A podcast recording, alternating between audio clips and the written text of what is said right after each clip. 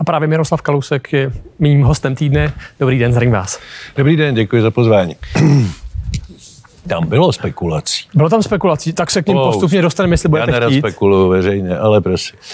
Uh, Karl Schwarzenberg zemřel minulý týden. Co pro vás osobně znamenal?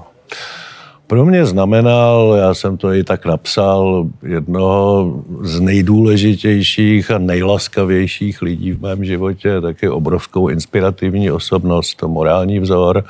My, kteří jsme se s ním blízko znali a měli jsme ho rádi, jak jsme přišli o velmi blízkou osobnost. Česká republika přišla o osobnost, za kterou není náhrada.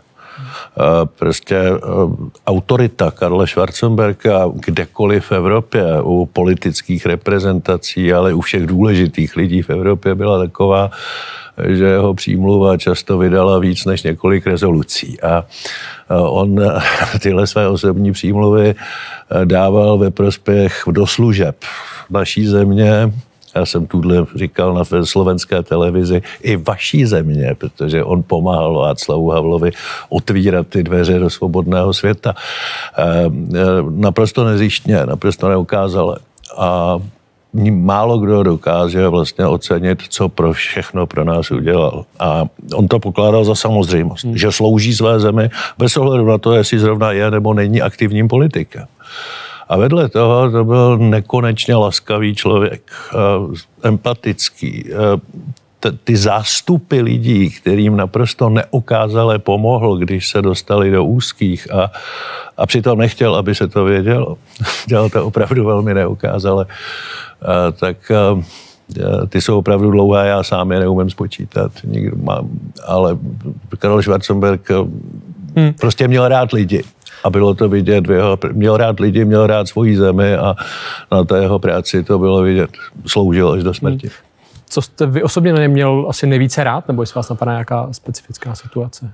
tak eh, specifická situace, říkám, byl pro mě hmm. velkým vzorem a člověk, který určoval ten směr té naší politické práce. On, Karel byl velký státník, velký vizionář a byl si vědom toho, že ho moc nebaví ta, ta administrativně procesní eh, práce, eh, protože prostě někdo musí určit ten směr a někdo to pak musí takzvaně zúřadovat nebo zprocesovat. Myslím, že tam jsme se dobře doplňovali. A mě to jeho určování směru mimořádně vyhovovalo. Tam eh, si myslím, že i řadu nás, i velmi dospělých lidí eh, dokázal formovat nejenom náš názor na svět, ale i na to, jak se má chlap chovat ve vážných situacích, aby zůstal chlapem. A, a to samozřejmě, co jsem na něm miloval, kromě jeho laskavosti, byl jeho nekonečný smysl pro humor. To si konec konců myslím, že to byl ten hlavní důvod, který nás eh, svedl dohromady. Byl to pro vás tedy víc přítel nebo politický partner? Tak byl to politický souputník s velkým osobním vztahem, který, víte, přátelství, uh, já bych si to nedokázal, hmm. pro mě to nebyl kamarád jako každý jiný, já jsem k němu vzlížel. Myslím si, že tam byl velmi silný přátelský vztah s obou stran, ale já jsem k němu zhlížel spíše jako k otci. On byl nepoměrně větší osobnost než já a byť jsme dokázali mluvit velmi otevřeně a ne všechna slova, která v tom rozhovoru třeba padala, byla úplně spisovná, tak z mé strany tam vždycky byl jako obrovský respekt a úcta. Hmm. Když, jak zaznělo i v reportáži, to založení TOP 09, eh, vy jste tam byl tím praktickým, on, on tím, tím nositelem té myšlenky, jak jste před chvilkou říkal možná. Kdo za kým přišel, nebo jak, jak to byla náhoda, za to může Jiří Paroubek. My jsme s Karlem vedle nás posadila zasedací pořádek v Topolánkově vládě, nás posadil vedle sebe ve vládě i v poslanecké sněmovně. A my jsme zjišťovali, že zatímco máme často velmi odlišné názory od svých vlastních stran, já tam byl za lidovce a za zelené, tak na ty zásadní věci máme názory stejné.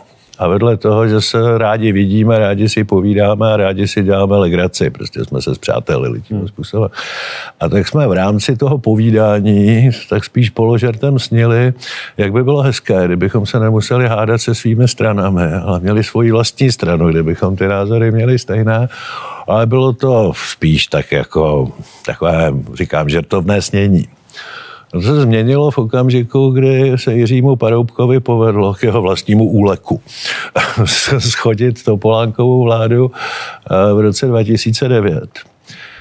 A my jsme najednou měli spoustu času to naše snění přetavit do reálného projektu. Kdybychom zůstali na svých ministerstvech, tak jsme na to nikdy neměli čas. Založit politickou stranu je strašná práce. Ale najednou jsme ten čas měli, tak jsme udělali, tak jsme to udělali a já často žertem říkám, že TOP 09 má ve skutečnosti tři zakladatele, Schwarzenberka, Kalouska a Paroubka, protože bez Jiřího Paroubka by nevznikla. Teď, když zemřel Karel Schwarzenberg, čestný předseda TOP 09, tak um, vás uh, k němu ani k TOP 09 nemusí asi vázat žádný druh, řekněme, loyalty. O... Proč myslíte? Já jsem člen TOP 09 a tu stranu jsem založil, stejně jako hmm. Karel Schwarzenberg. Takže uh, každý člen strany je nějakým způsobem ke své straně vázán. Pokud by ten závazek chtěl přerušit, no tak hmm. tím členem být přestane, ale já tím členem jsem. Takže nějaká spekulace, jak zaznělo i v reportáži, k nějakému, nějakým dalším politickým úvahám z vaší strany? Já se nikdy politických úvah nezbavím. Já jsem typicky, myslím si, že jsem, že jsem prostě politický člověk, věnoval jsem politice velkou část svého života, tak já prostě politické úvahy budu mít stále, ale jistě mě nepodazíráte ve vší úctě k vám i vašim divákům, že tady budu říkat, že tady začnu přemýšlet na hlas do veřejného prostoru. To určitě ne. Ta úvaha byla taková, že jste jediný předseda, který dovedl do parlamentu eh, dvě politické strany, tak jestli nemáte takové myšlenky. No také bychom mohli třeba říct, že jsem, když si vezmete koalici spolu, hmm. takže jsem byl předsedou dvou z těch tří hmm. stran. Předsedou té třetí jsem ještě nebyl, tak to je třeba moje ambice, co vy víte. Pravda, spekulovat o tom může. Chybí vám vrcholná politika? Chybí. Chybí a stýská se mi po ní, to nemůže nestýskat. Dělal jsem to 20 let a dělal jsem to zvláštní. Nedělal jsem to jenom proto, abych si tím vydělával peníze. A kde mi samozřejmě chybí, ale obávám se, že to, co se teď děje v poslanecké sněmovně, to má s politikou pramálo společného. To mi opravdu nechybí. Politika je souboj ideí, souboj argumentů. Hmm. Politika má svůj obsah. To, co vidím v poslanecké sněmovně poslední čas, tak je souboj marketingových agentur, soubor hesel, a často velmi prázdných kliše. A ty ideje a argumenty, ty tam příliš často nevidím. Takže nechybí na té politické scéně nějaká řekně, pravicová strana? Eh, ne, spíš se, možná, tak já bych to řekl jinak. Eh, v té politice dnes chybí reálný obsah. Mm-hmm. Jsou to skutečně často pouze věty, za kterými nic není. A eh, Především je to soubor marketingových agentur, jsou to marketingové produkty. Hmm. A když se snažíte hledat ten obsah, tak ho tam najdete velmi, velmi těžko. Takže když sledujete tuto... Ježiš, to je vošklivá fotka, dejte ji pryč. tak poprosím režii o další fotografii. Když se bavíme o té vyprázdněnosti v České politice, tak to vás hezky, ano, nesvrbí vás teda prsty, když to pozorujete z dálky a No, svrbí prsty, no, já bych asi... Dodat jako, té politice znovu obsah. Proč, proč bych si měl myslet, že zrovna já to dokážu? Samozřejmě, že člověk říkal, jak v té či oné situaci by postupoval jinak, nebo řekl to hmm. jinak, hmm. ale takový chytrých tady A myslíte si, že jste nebyl politikem, který dává obsah? To, to si myslím, že ano. To si, jsem, jsem člověk, myslím si, že jsem byl politikem, který dával obsah. Myslím si, že ten obsah kolikrát mm, mm. prostě spoustu lidí dráždil. Neměli mě za to rádi, ale obsah tam byl. Jestli to právě není to, po čem teď voliči možná prahnou. Kežby, protože pokud potom prahnou, tak dříve nebo později někdo, jim ten obsah nabídne. Víte, ten voliči nebo ten elektorát, těch, mm-hmm. to je v podstatě trh jako každý jiný. A jestliže někdy, jestliže někde roste po něčem poptávka, no tak dříve nebo později někdo. s tou nabídkou někdo přijde, jestli Kalousek nebo Haňousek, to je úplně jedno, ale někdo přijde, protože ta poptávka tu je. A já si myslím, že v tuhle chvíli je tu silná poptávka po, po obsahu středopravé politiky, která plní, plní to, co slíbila. Ten není naplňován, ten není saturován podle. A ten není saturován. Když zmiňujete to, co vám vadí na současné vládě, jsou další body, se kterými se třeba nemůžete smířit, nebo co vás já jsem, dráždí? Já předesílám, že jsem strašně rád, že máme tuhle vládu v porovnání s tou alternativou, která existuje. Mm-hmm. Téhle vládě v porovnání vůči té opozici, která tam je, stále velmi fandím a vždycky si říkám, je, že teď si představ, že by to tohle dělal Babiš s Okamurou. Ale i tak jste k vládě velmi kritický. No, protože je mám rád. jestli, jestli chcete, aby jestli chcete, aby byl někdo úspěšný, no tak um, to nezařídíte tak, že budete stále říkat, o jak si velký, o jak si mocný, o jak to děláš skvěle. A říkáš, počkejte, tak vy jste slibovali tohle, chtěli jste udělat tohle. Vy dobře víte, že musíte udělat tohle. Proč to neděláte? Ehm, e, to je, to je konstruktivní kritika. To není, já nechci jinou vládu. Já chci, aby vláda naplnila ty kroky, které jsou naprosto nezbytné pro to, aby se nám tu dobře žilo. A konec konců ona ty kroky sama slíbila, tak si jich musí být vědoma. Co jí třeba teď za vás vyčítáte nejvíc? Tak uh, nejvíc. Má kritika se pohybuje jenom v rámci rozpočtové politiky, jinak vůči té vládě nemám žádné, žádné zvláštní výrady. Skvěle zvládla uprchlickou krizi, dělá zahraniční politiku, z které mám radost. Po dlouhé době se za svoji vládu nemusím stydět zahraničí. A v té rozpočtové politice jí vyčítám, že ty kroky, které byly nezbytné a ty cíle, které si sama vytkla, ona sama si je vytkla, že není schopná naplnit. Jestliže ještě v květnu řeknu, že snížím strukturální deficit, ten no, pravidelný rozdíl mezi příjmy a výdaji státního rozpočtu o 1% a ono to dopadne jednou desetinou procenta, no tak se nad tím nemohu radovat. Hmm. A jestliže ta vláda říká, a my jsme zachránili veřejné finance, říká, hmm. no nezachránili. Vy jste ten problém v podstatě nevyřešili, ten zůstává stejný, jedna desetina procenta opravdu není, není nic, čím byste se měli chlubit, koukejte při tlači. Hmm. Takže když se podíváme na jeden z těch uh, léků, které nabízí teď současná vláda, je konsolidační balíček. Jak vy ho vnímáte? Zaplať pán Bůh za konsolidační balíček. Za jakoukoliv konsolidaci, ano. Zaplať pán Bůh za konsolidační balíček. Kdyby nebyl, bylo by to neskonale horší. A samozřejmě já bych si ho přál jinak, ale současně si uvědomuji, že jinak by si ho přál skoro každý. A, a co, co by byl, se, pardon, třeba ten váš recept? Já to řeknu velmi stručně prostě těch 55 opatření je příliš vyčerpávajících a, a nedává nějaký jasný směr a smysl. Hmm. Já si myslím, že ty peníze se měly najít na třech, čtyřech velkých srozumitelných plochách. Místo toho, že se přehazuje v 50 položkách 2 miliardy tam a zpátky. Ale nechci to kritizovat, protože jsem často ved diskuze hmm. s koaličními partnery o konsolidaci a když jsem je ve třech, mm-hmm. tak mhm. jsem si ji kolikrát chtěl hodit, tak to bylo těžký. A teď, když se, do, když uh, se domlouvali v pěti, tak to muselo být dvakrát těžší.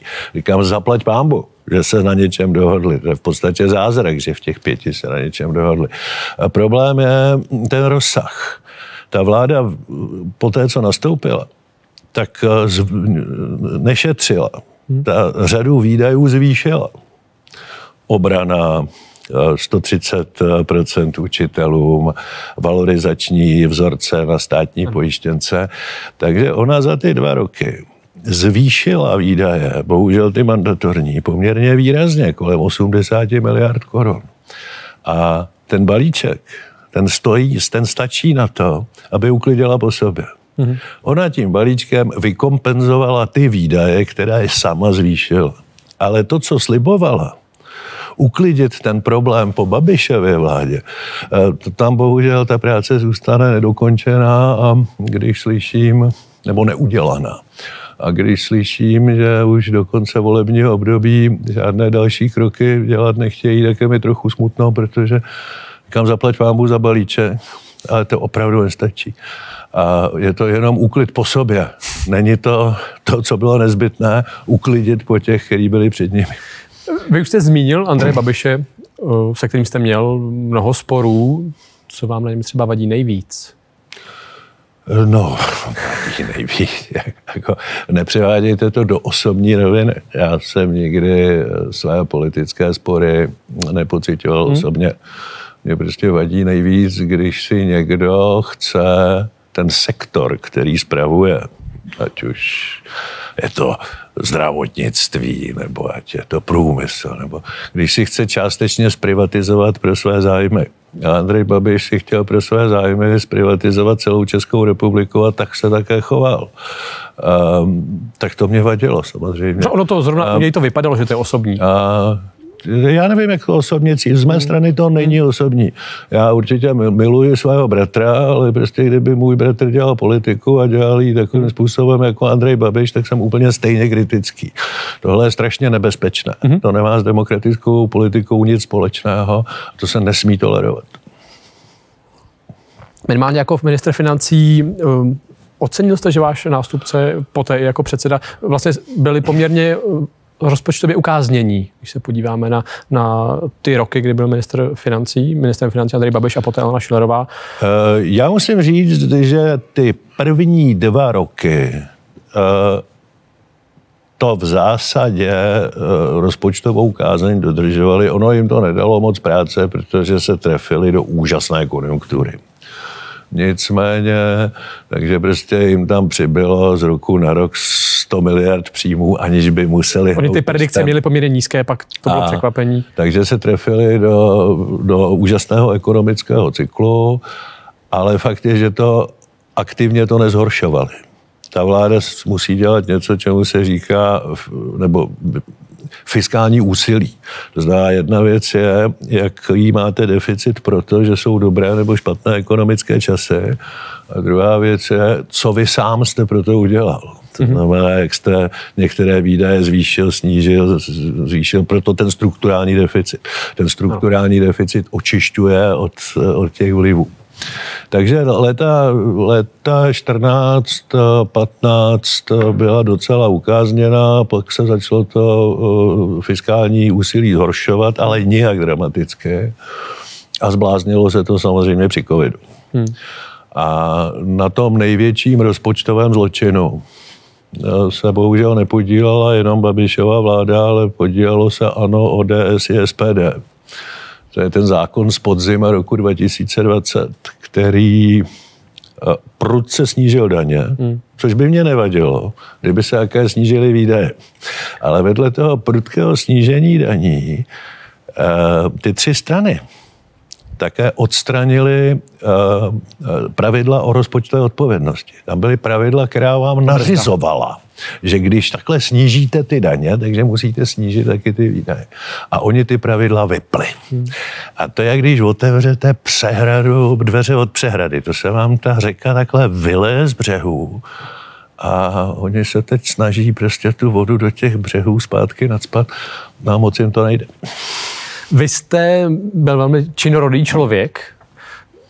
Co teď chystáte, nebo co teď eh, je vaší běžnou já náplní života? Já myslím, že jsem stále činorodý. Proto se na to ptám. Člověk, já chodím do práce. Hmm. A vedle toho tedy já pracuji pro zdravotní pojišťovnu, což mě docela baví, musím říct, že tam jsem si našel řadu témat, kterých, kterým se rád věnuju. Hmm. No a vedle toho, když mám volný čas a, a necvičím nebo neplavu, což se snažím, abych se udržoval, No tak třeba zdávám rozhovory do nově, nebo píšu nějaký článek, nebo píšu na sociální sítě. Osobní otázka, kolik toho uplavete? Teď já nejsem, jako bývalý sporták se pídím. Já nejsem žádný rychlostní plavec, rychle neplavu, ale uplavat několik kilometrů v tahu mi opravdu nedělá problém. To za mě velký obdiv. Ale pomalu. nejsem závodní plavec. Ještě opět se vrátím, vy jste říkali, že se vám po police trochu, trošku stýská, takže mm, sledujete teď třeba víc, než jste sledoval, když jste byl v ní? No to ne, to, taky se musím něčím živit, že? A, ale zase, když v ní nejste, když jenom komentujete a máte přece jenom tak spoustu osobních kontaktů, abyste se mohl těch insiderů zeptat, tak máte větší, máte větší možnost nadhledu, máte hmm. větší hmm. možnost vidět to v celku, než když jste operativně musel reagovat okamžitě, v okamžiku, kdy jste dostal prostě tu bombu eh, ze předu. Takže ty ruce vás nějaké krátce nesvrbí, když na to koukáte? Já jsem si nikdy takhle tu otázku nekladl, mohu hmm. vám znovu odpovědět. Jestli se mi stýská po politice, ano, stýská. Nestýská se mi po tom, co teď vidím v poslanecké hmm. sněmovně. To není politik. Pane Kalusku, já vám velice děkuji za tento rozhovor. Já děkuji za pozvání, hezký zbytek neděle.